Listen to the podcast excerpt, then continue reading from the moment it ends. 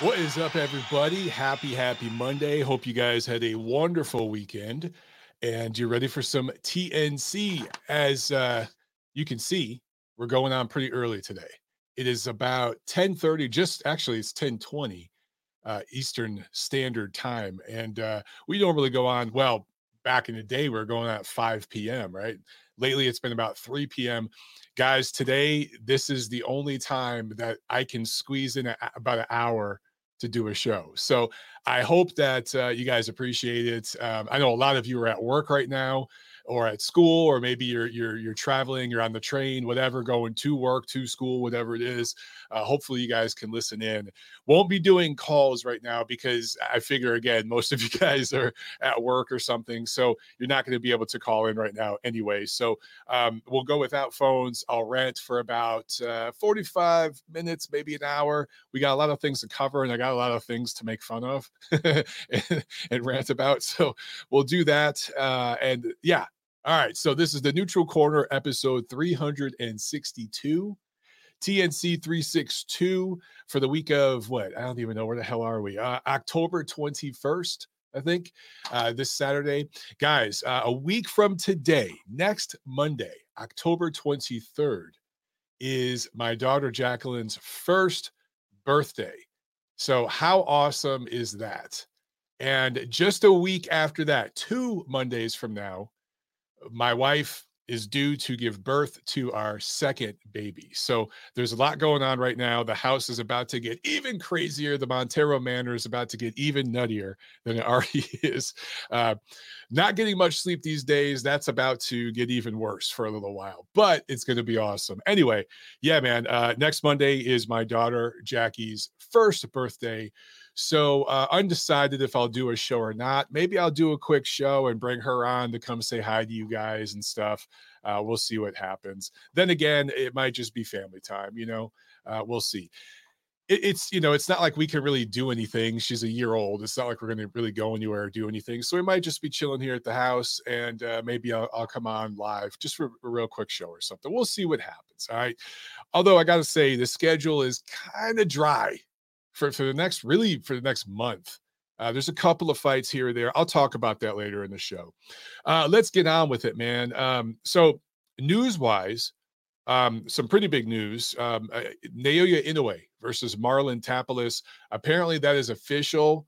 I don't know if it's officially official, but it's 2023 sources boxing media official right now. Okay. For December 26th in Tokyo. Japan has a long tradition of doing fight cards around that time, uh, like the last week of the year up to the uh, the final day of the year. You know, New Year's. They they usually do cards right around there. It's it's very very common. Uh, it's part of the tradition and culture there in Japanese boxing. So this would make total sense for them to put on a show like this the day after Christmas. And um, I man, look, I talked, I tweeted about this actually uh, today we'll talk about it more, of course, as the date gets closer. Um, wow, December 26th. I was just thinking in my head, my, my second daughter will be about two months old by then. Maybe by then I'll be getting some sleep. we'll see. But, um, you know, if Naoya Inoue can pull this off, and obviously I favor him big. I favor him big. But I do think Tapales is going to be a um, a better opponent than people anticipate because a lot of people think Inoue is just going to mow this guy down in two or three rounds. No, I think it's actually going to be competitive.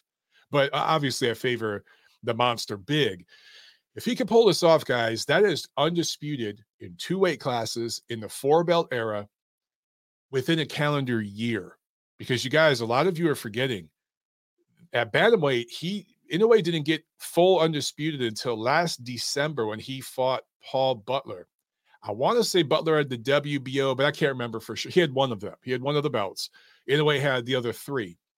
And it was the Butler fight where he went undisputed. That was in December last year.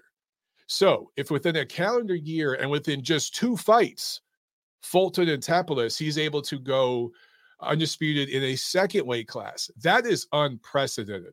That has just never been done in this era. Now, have things like that been done in previous eras where there was one belt, two belts, things like that? Yes, that's happened plenty of times throughout boxing history. It's still rare. It's still rare.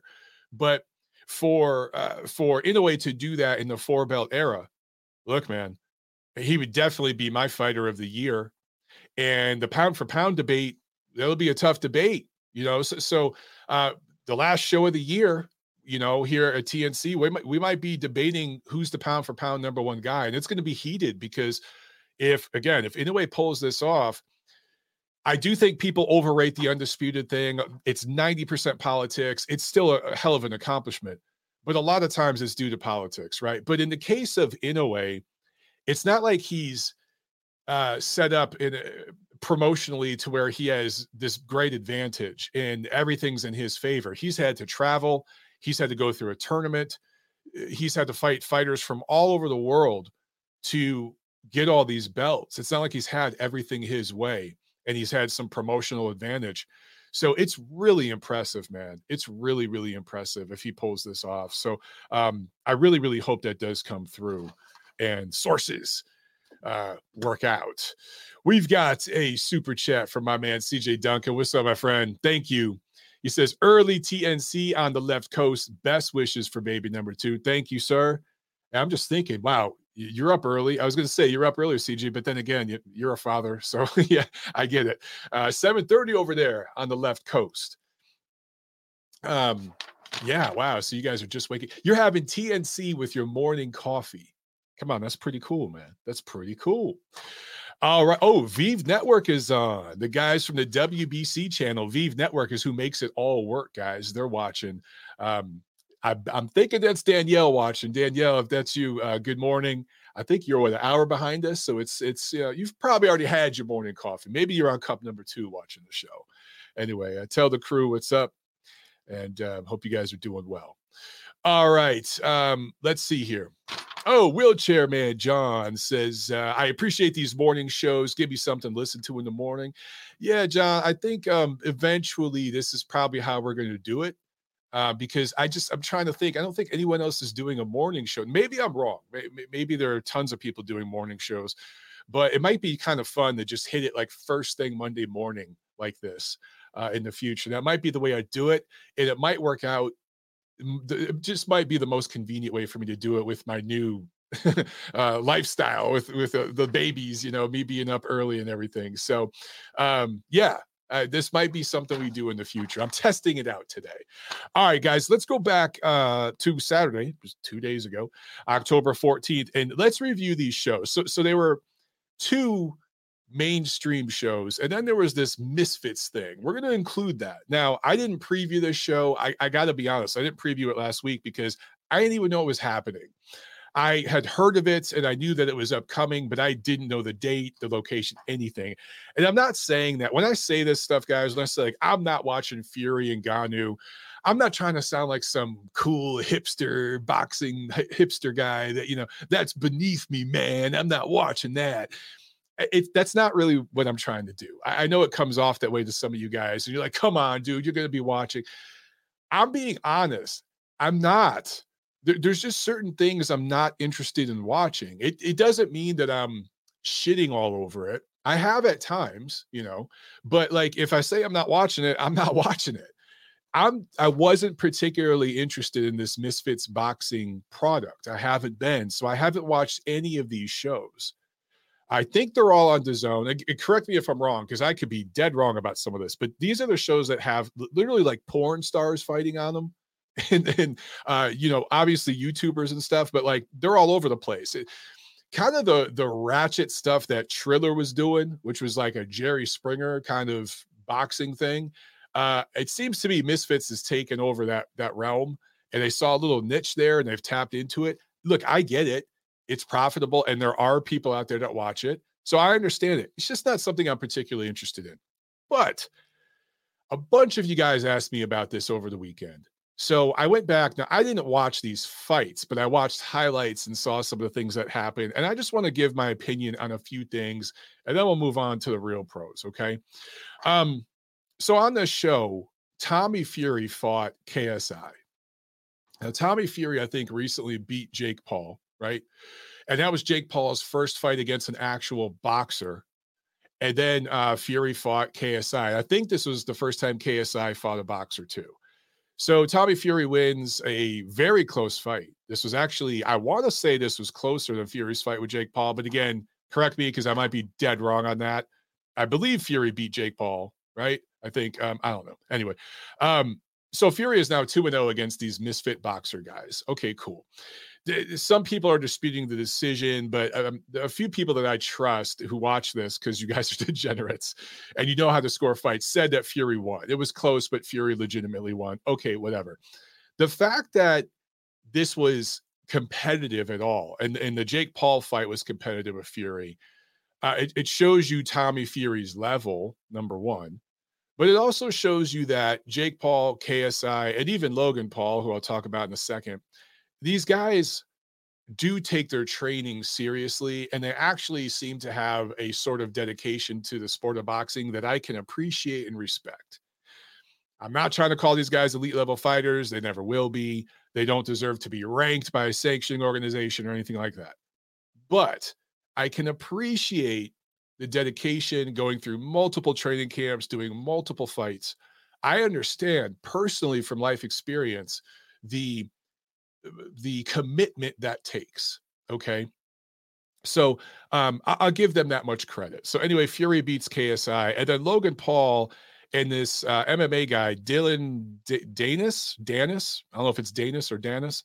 Uh, ends in a disqualification because Dylan just freaked out at the very end of the fight. I think this was another six rounder. He freaked out and like tried to basically tackle Paul, and it just got all ugly. And then there was a big melee in the crowd or the, the ring and in the crowd.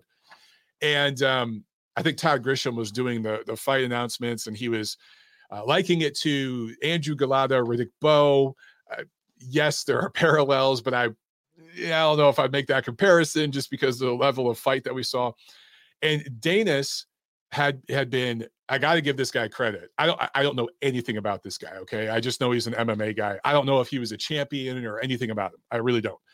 But I know that he was trolling Logan Paul hard coming into this fight, uh, talking about his his girl who apparently has been ran through more than the treadmill at your local LA Fitness, right?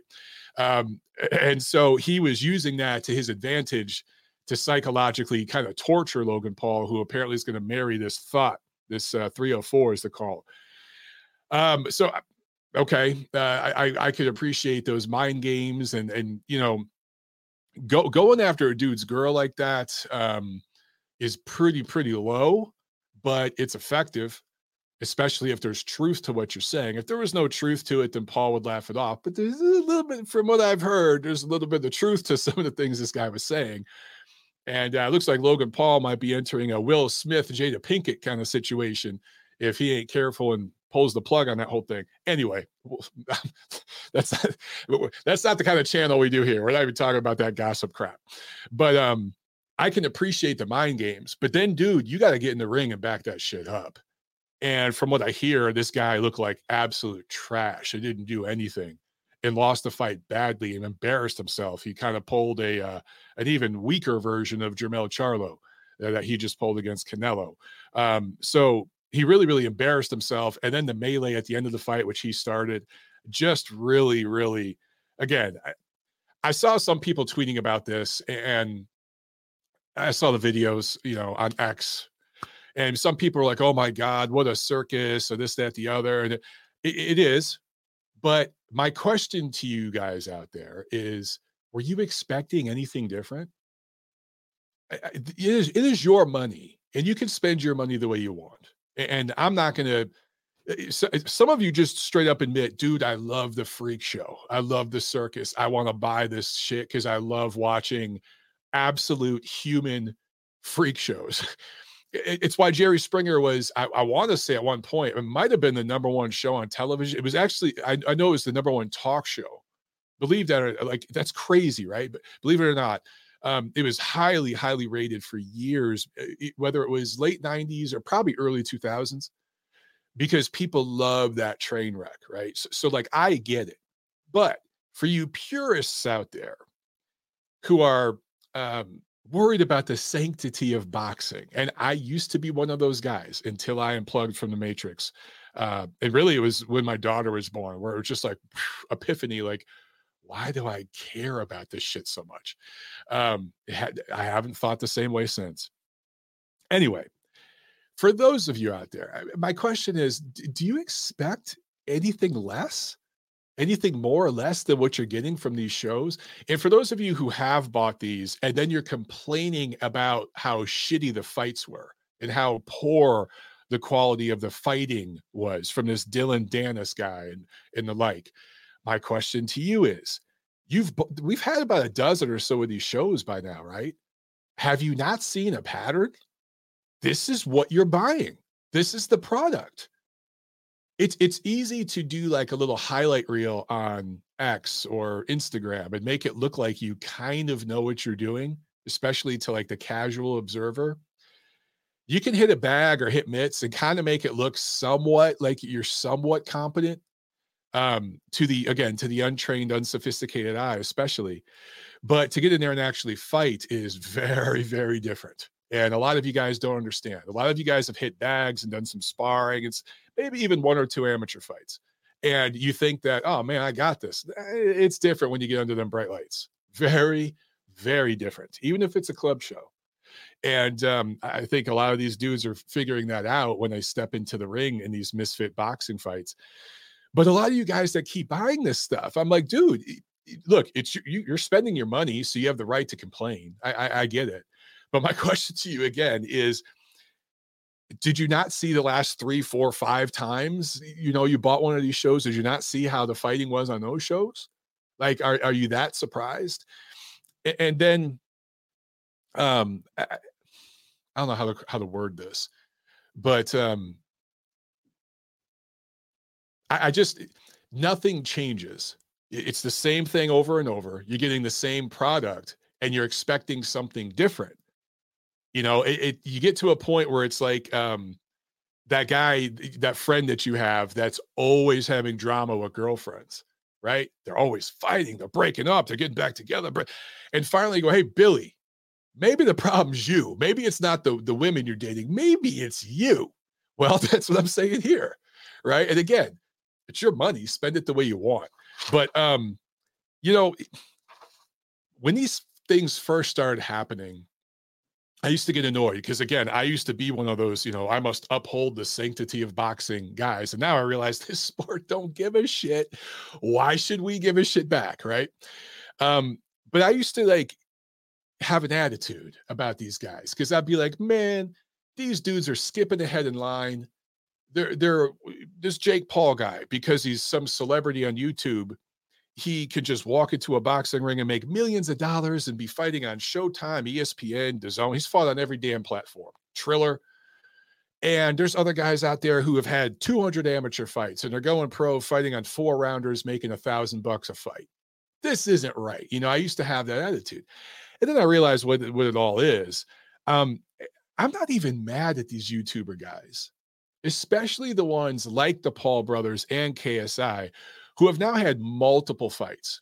The only thing I still have a little bit of an attitude about is they didn't have to earn their pro license through the amateurs. So, for those of you who don't know, um, to get your pro license, you have to have at least five amateur fights and you have to have a winning record to even apply. Right. So, I had to go through those steps to get my pro license. I had to have I had six, but it just a certain amount of fights. You have to have a winning record, um, all that stuff, right? And these guys, I want to say again, correct me if I'm wrong, because I could be, but I want to say the Paul brothers, KSI, they had like one amateur fight each, maybe two, but I believe it was just one. And in the case of, was it Logan Paul who lost his? I think it was 0 and 1 as an amateur, something like that. And then he ends up getting a pro card.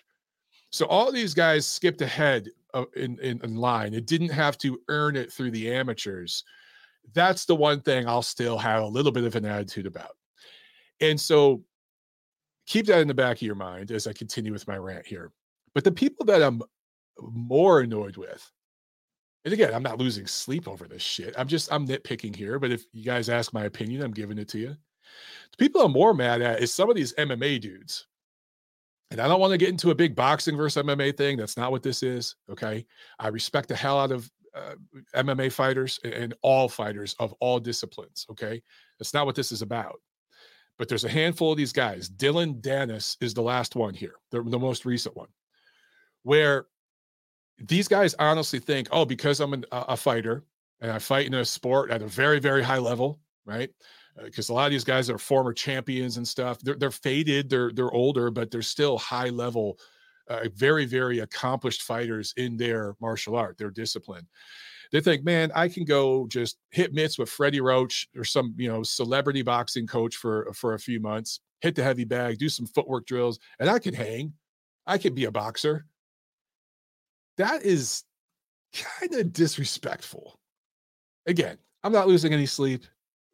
I'm just saying to have that arrogance and attitude about it shows how little these guys respect boxing. And most of them, it's a one off.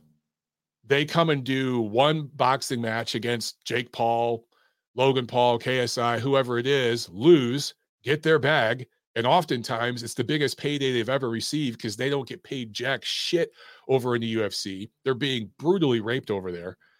So, in that respect, I don't blame them for wanting to come over. But they come over, they worked with Freddie Roach again, just hitting mitts, you know, and posting shit on YouTube. It's what Francis Ngannou's doing right now. Do it for a few months, come over, get your bag, and never come back to boxing. It just shows they never gave a shit about boxing in the first place. They don't care, they don't respect it. They're coming over to get a quick payday, and then they're going back over to being butt raped in their sport.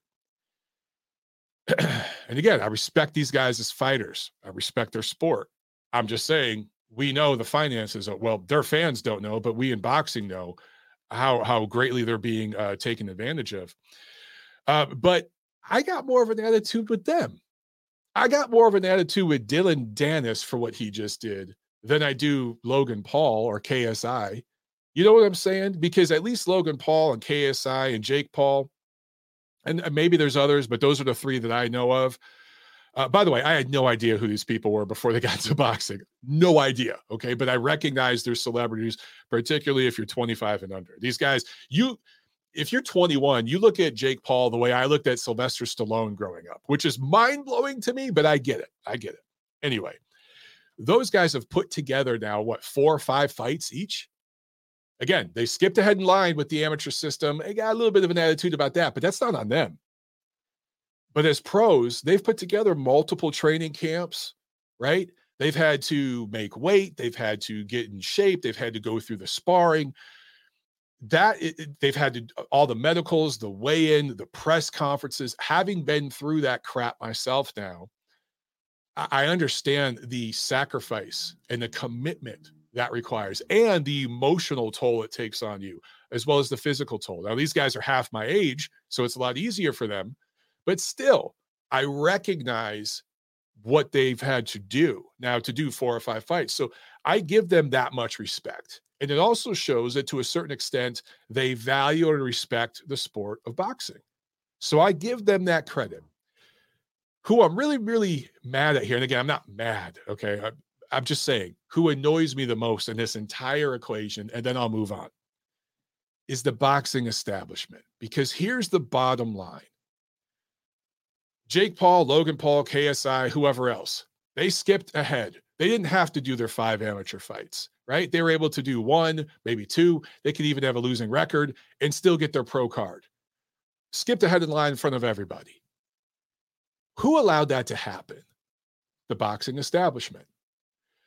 Conor McGregor, who was an I'm not even going to call him a boxing novice. Is there a is there a level below novice? That's where Conor McGregor is, and Dylan Danis and all these guys. And their fans will say, "Oh, he had boxing matches when he was a kid back in Ireland." I don't give a shit. He's not a he's not a boxer, right? Conor McGregor was able to get a pro card and fight in Vegas in the most powerful commission on earth against the biggest star in all of fight sports of this last generation, Floyd Mayweather, in his first pro fight. And it was sanctioned as a legitimate boxing match. And the WBC gets involved and throws a belt at it. That is 100% on the boxing establishment. I don't blame the fighters. I don't blame Floyd for getting free money. I don't blame Conor for manipulating his fans and getting free money from them. I don't blame them at all. The people that allowed that to happen and for it to be sanctioned as a legitimate fight that counts on Floyd Mayweather's resume. Guys, the win over Conor McGregor counts on Floyd's resume as much as his win over Jose Luis Castillo, both of his wins. It counts just as much as his win against Arturo Gatti, Ricky Hatton, Zab Judah. Th- that's crazy to me, right? And again, I ain't losing sleep over it. I'm just saying, it, at the end of the day, I, I, can't blame the fighters. Even the MMA guys coming over, disrespecting the sport, doing a one off and going back to their sport. I can't blame any of those guys. They're just taking advantage of a system that's allowing them to do this. And yeah, everyone else has to earn their shot.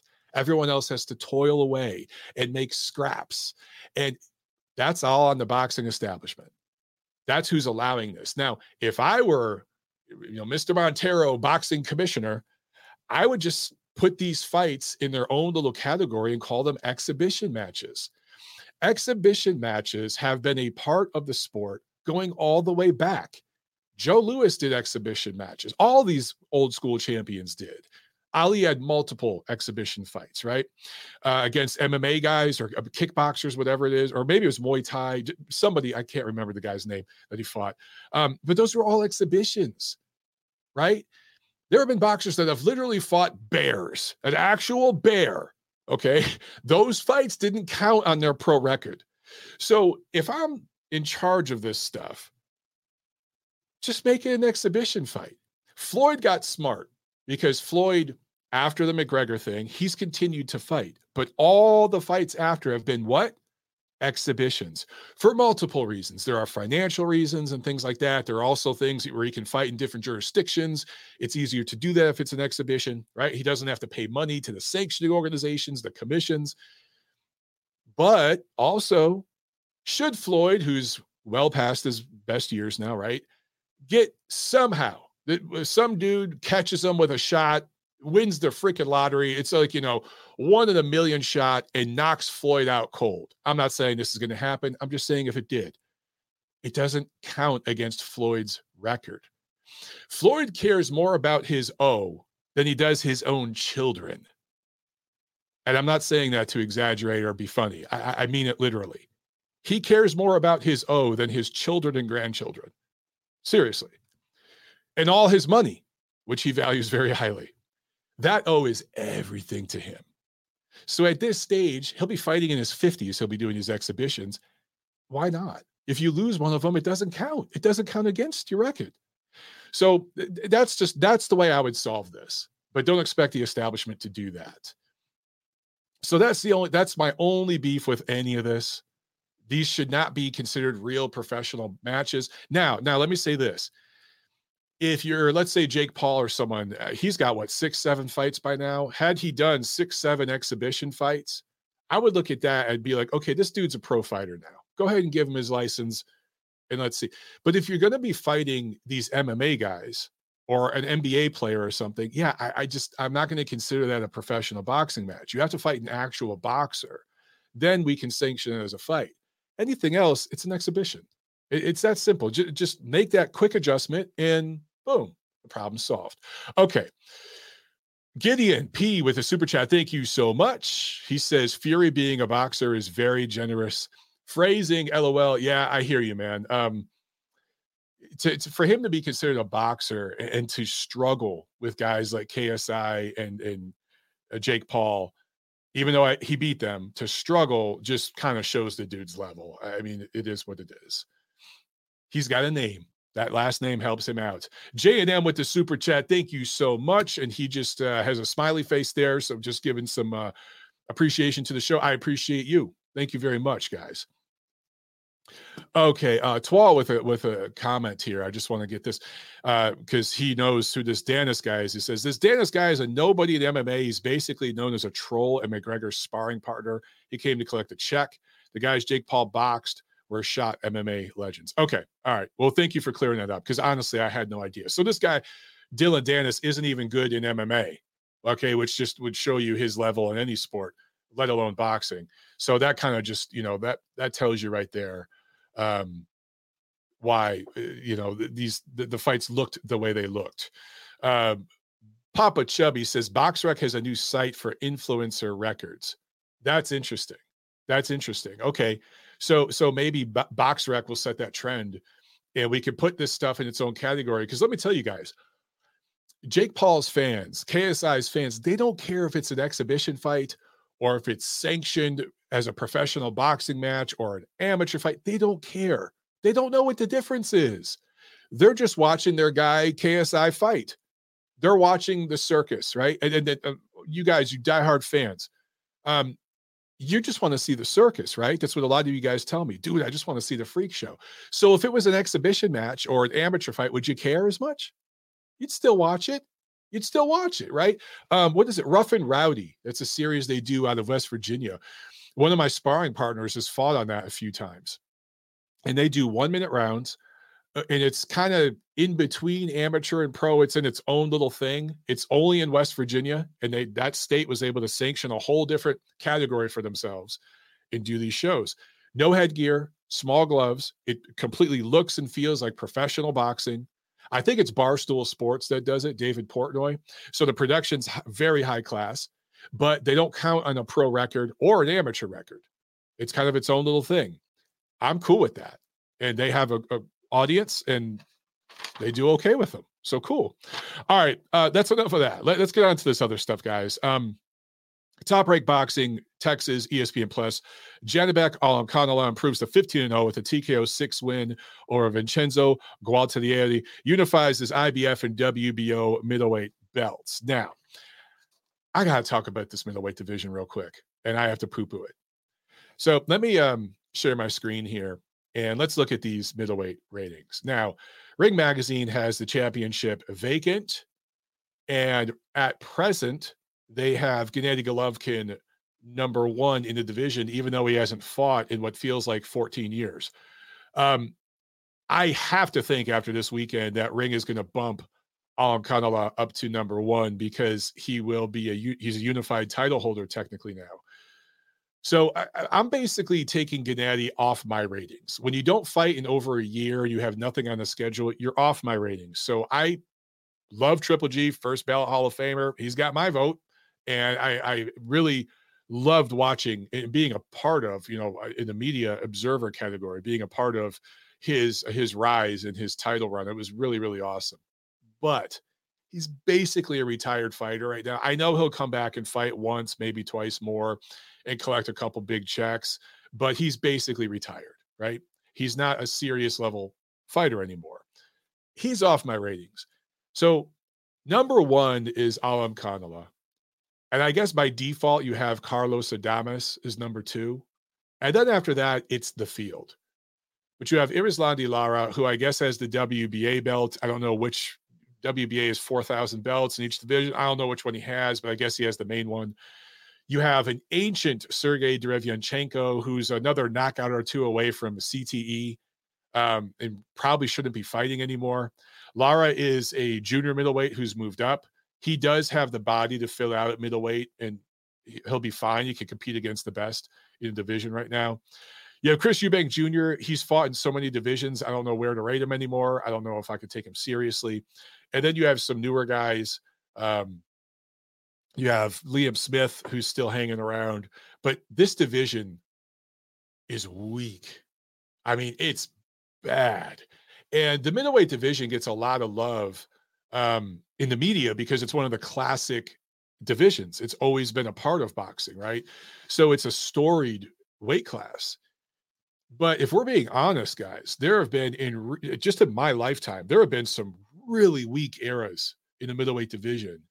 And I have to I have to highlight this. I have to bring it up because um, a lot of uh, a lot of people were bashing the last era, which I'll call the Golovkin era. A lot of people and I think that there is an agenda behind doing it and some xenophobia and bigotry mixed in with that agenda. Because the names and faces were a little different, they thought, oh, this division sucks. This division, it's the worst middleweight division ever.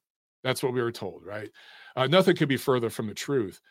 uh, the Golovkin era gave us the Golovkin Canelo fights. So we had two, you know, epic high level fights, but you also had guys like Daniel Jacobs, David Lemieux, who are, are not necessarily, you know, Hall of Fame level guys, but they had good careers and made for some some interesting fights at times. It wasn't the the best middleweight division ever, but compared to what we have right now, it was pretty solid. It was. It was it was at least entertaining because Golovkin, when he was trying to just get noticed and he was trying to clean the division out, he'd fight whoever he could. A lot of times it was B level guys, but what would he do? He'd beat their freaking brains in and be exciting, right? It was the big drama show. So um, it was at least exciting. And then there was some um, finality to it because you got the, the big fight with the top two guys. You got two of those big fights. So um, right now, dude, I mean, Alimkhanuly is the, the top guy. He's got two of the belts, but if you look at who he had to beat for those belts, pretty weak. Uh, this guy, Vincenzo Gualtieri, I'm not trying to diss the dude or anything like that, but he was not a world champion level fighter. He just wasn't. And uh, the fact that he had a belt, it was kind of crazy. It just shows where this division's at right now. If I'm top rank, who represents Alimkhanuly here in the United States, I just try to keep this guy busy. He doesn't have the personality Golovkin had. He doesn't have the willingness to go in there and maybe do the quote unquote Mexican style thing and take a punch to give a punch. He's not going to fight like Golovkin did. If you think about man, Golovkin would fight again against some B level guys and he'd take punches from them. He'd eat punches to land his punches. He was willing to do that to get fans talking about him. This is something that they planned, like him, Tom Loeffler, Abel Sanchez, and, and, and Gennady's managers, they sat down and kind of strategized this and said, here's what we got to do to get people talking about us. He was willing to do that. Alimkhanuly is not going to be that guy. He's going to fight more cautious. He's um, not going to be, uh, he's just not going to do that. So he doesn't have the personality. He's just not going to be this crossover star kind of guy, but he's the best in the division. So if you're top ranked, just try to get this guy another unification. Try to get him a fight with Erislandy Lara. That's going to be really difficult because the people that represent Erislandy Lara do not like to play um, with others. They don't like to cross the street often. And when they do, it doesn't go very well for them other than them getting paid. Can Lara really get paid well against Alimkhanuly? The answer is no. So, so I just don't know if that's going to happen. I don't know even know who has the oh the WBC belt. Uh, Carlos Adames has the WBC interim belt. The guy who has the main belt is Jermall Charlo, who hasn't fought in 16 years, and somehow he still has the WBC belt. So I don't expect the WBC or the PBC, his management, to get involved and do a unification. This division is in shambles, dude. It's a complete catastrophe right now. It makes me miss the division we had in this previous generation with uh, Golovkin and Canelo. I got to add this too. Um, Bernard Hopkins is considered one of the all-time greats.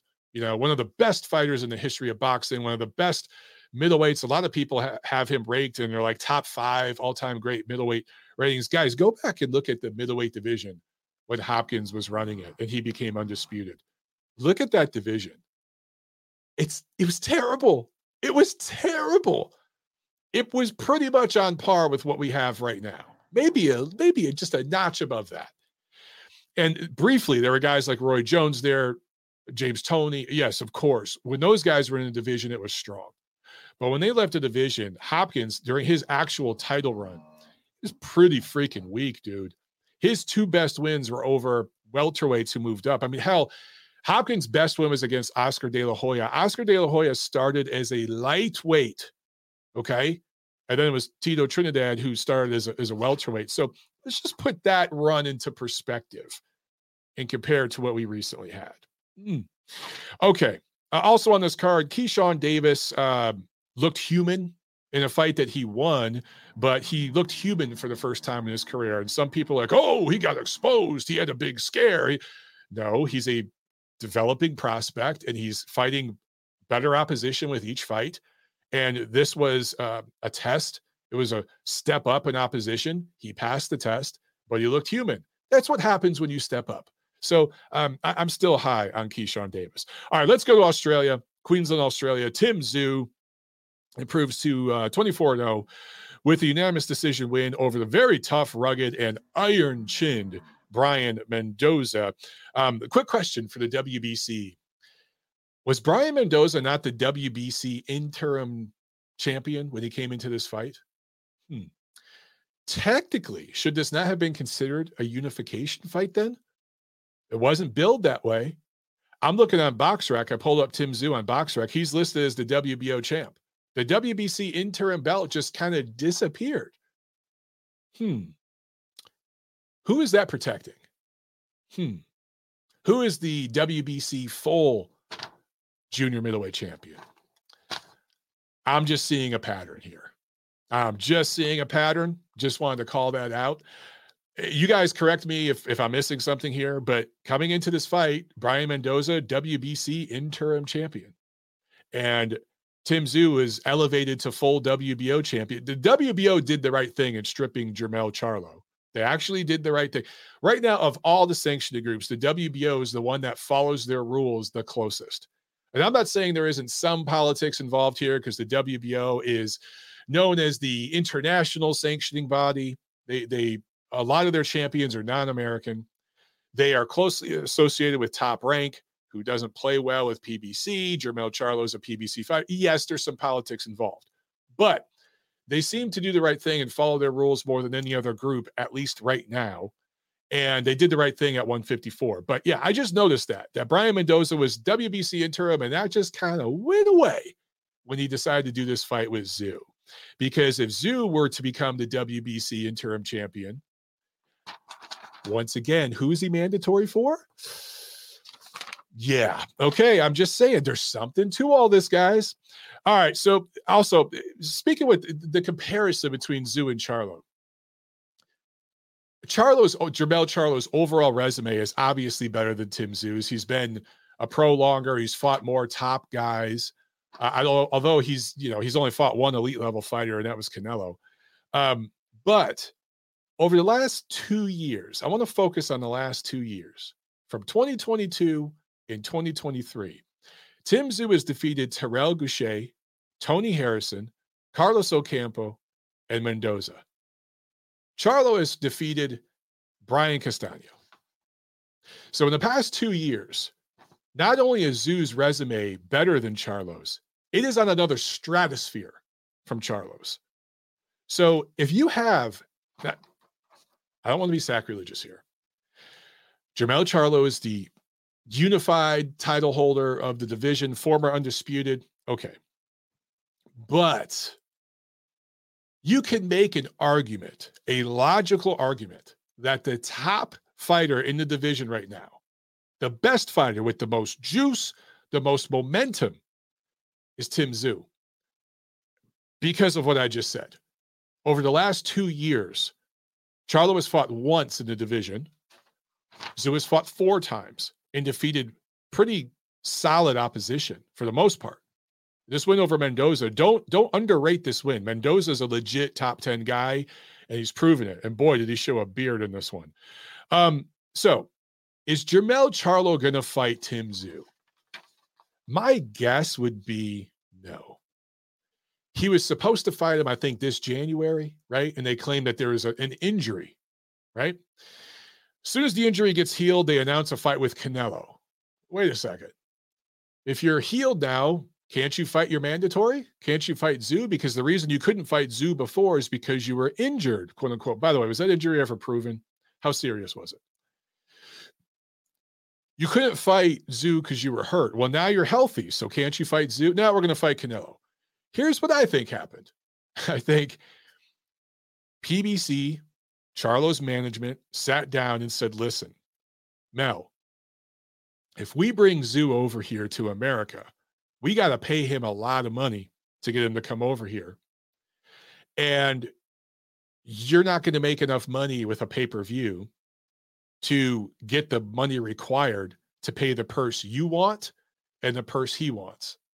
The only way we can make that happen is if you go fight him in Australia, where this is a huge fight will get a bunch of foreign rights money and you'll get the bag and then he can get paid what he needs to get paid because he'll be fighting at home and there will be pay-per-view over there et cetera et cetera I think they looked at the financials of this thing and the uh, the uh, analytics, and they realized that Mel had to go to Australia to do that fight. They didn't want to do that. Instead, it's like, hey, move up two weight classes, fight Canelo, just make it to the final bell. Just don't get knocked out. Make it to the final bell. It won't hurt your branding because you'll be able to tell people, I dared to be great. And I didn't get knocked out. All these other guys got knocked out. I didn't get knocked out. Right. And that's exactly what he said, by the way, after the fight. So just do that. Get your bag. You could you, you got the excuse of the weight and everything. You could say you went the distance when all these other guys couldn't and then you come back down, you defend these belts, we'll try to get you a fight with Crawford or something, right? I think that's the way they went. And I expect that to continue. I would, I think we're more likely to see Charlo versus Crawford than we are to see Charlo versus Tszyu in 2024. That's my personal opinion. All right. Um, before I get to the preview, make sure I didn't miss any super chats here. Oh, J&M with another super chat. Thank you so much. He says, Howdy, Mike. It's been a while. Tim Tszyu versus Conor Benn is the best fight in boxing right now. Your thoughts? Congratulations on the family, buddy. Thank you so much.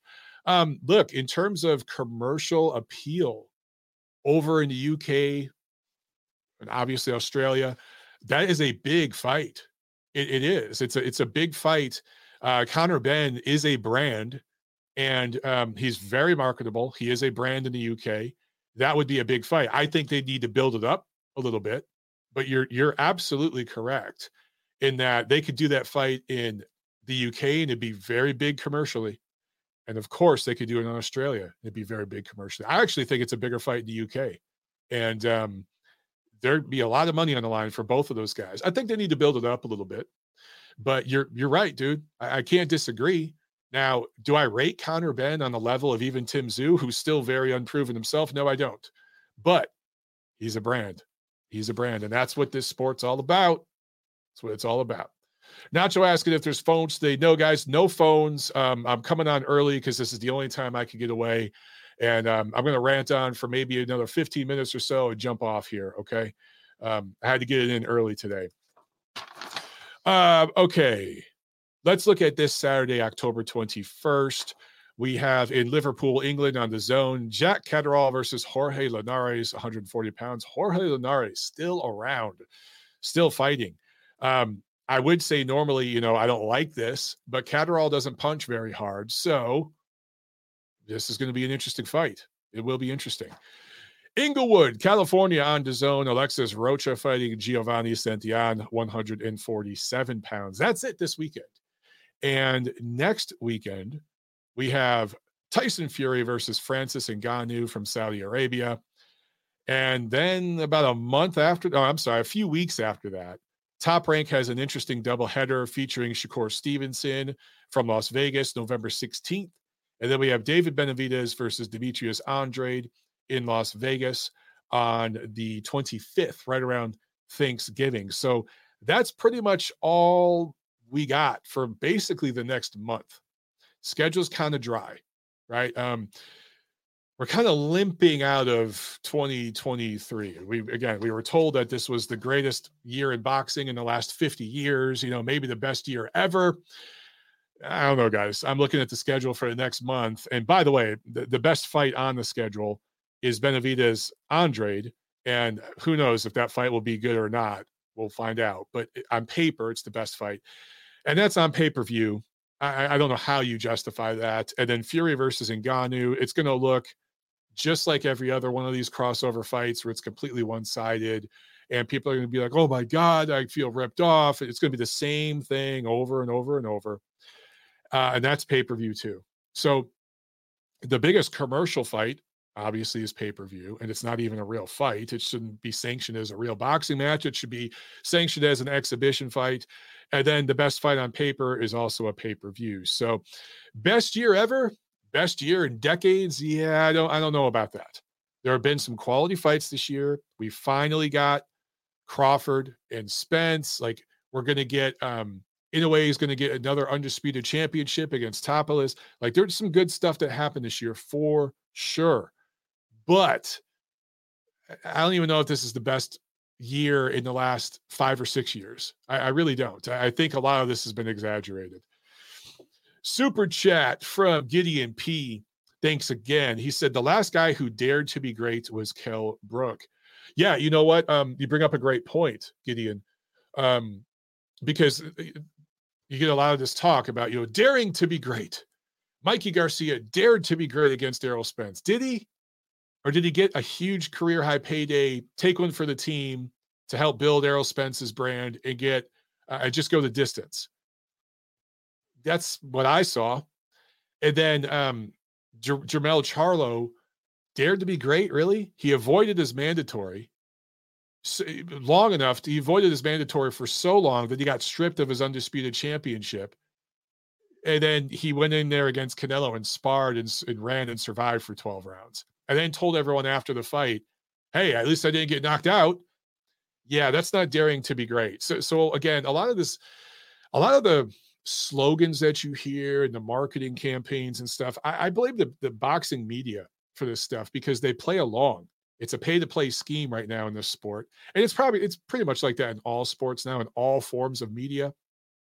But um, look, dude, th- there's a handful of people that are willing to tell the truth and just talk about what's really going on. Those people get attacked and blacklisted. It's just, it's an absolute joke right now. So the whole daring to be great thing, yeah, you know who else dared to actually be great was Amir Khan. When Amir Khan fought Canelo Alvarez, he actually tried to win. When Brook fought Golovkin, he actually tried to win. Those guys were truly daring to be great. They really, really were. But was Jermell Charlo, was Mikey Garcia? No, stop with that. They they weren't. They were daring to get paid. they were daring to get paid. They were daring to survive and get paid. That's what it was. Okay. Uh hmm. Oh yeah, Papa Chubby brings up O'Shaquie, O'Shaquie Foster versus Hernandez. That's a, that's a decent scrap. Yeah, that's a good fight. Um, so yeah, I mean, there's a couple of good fights on the schedule, but for the most part, over the next month, it's a little dry. It's a little dry. We don't have that that for me anyway. We don't have that super interesting fight that I'm really really excited about on the schedule. And usually once a month or so, there's a fight where I'm like, ooh, that that's really interesting. It might not be the biggest fight commercially, but it's like that's that's an interesting matchup. And, and I like the Foster uh, fight, Feister and Hernandez, uh, Foster and Hernandez. But again, it's not one of those fights where I'm like, oh my God, I gotta see this. This is really, really awesome. You know, it's just not on that level. Horizon 10 says uh, Tszyu had only 34 amateur fights, but he is improving quickly. Yeah, yeah, look, look, he's never going to be as good as his father. He's not Kostya Tszyu, but um, in that division, which isn't the strongest, I do think junior middleweight is kind of overrated. Um, he's he might be the top guy right now. I don't know what to think of Jermell Charlo. Is he half retired at this point? Is he going to come back at 160? I, I know that they've been planning to move Jermall Charlo to 168 and have him fight guys like Caleb Plant and stuff. That's a, a big fight in that bubble in the in the Colt. Uh, it's really marketable to them for certain reasons. So, so they're going to move Jermall up. Uh, that at least that was the plan. And when that happens, I'm sure they move Jermell up. And at that point, for certain, Tszyu is the top guy. Uh, but he might be the top guy right now. I don't know. Uh, yeah, Maddie brings up a good one here. Um, Cameron versus Taylor too. Um, yeah, you know th- that could be interesting, or it could be more of the same, and e- even more one sided. Um, so, um, oh yeah, you know what? Papa Chubby brings up uh, Bam versus Sunny. That's a good. All right, you guys, you guys are turning me around a little bit right here. Miguel says the same thing. Bam Rodriguez, Sunny Edwards also. Yeah, yeah. I mean, th- these are these are interesting fights. Um, hell, I might be more interested in Rodriguez Edwards than any of these fights. Um, so okay. Um, all right, guys. I think that's it for the show. Um, thanks for listening to me rant for like an hour. And uh oh, uh, uh, uh, where's my music? Where's my music? There we go. I couldn't find the button. Um, we will uh, we'll do it again next week, maybe. For those of you who are just getting on and listening, uh, my daughter turns one year old next Monday, so maybe I'll jump on and do a show, and um, you know she can say hi to you guys and stuff. I don't know. I might just be having cake and ice cream and chilling with her. So we'll see, guys. But either way, we'll be back soon and uh, we'll chop all this stuff up. All right, guys, enjoy the fights, enjoy your week.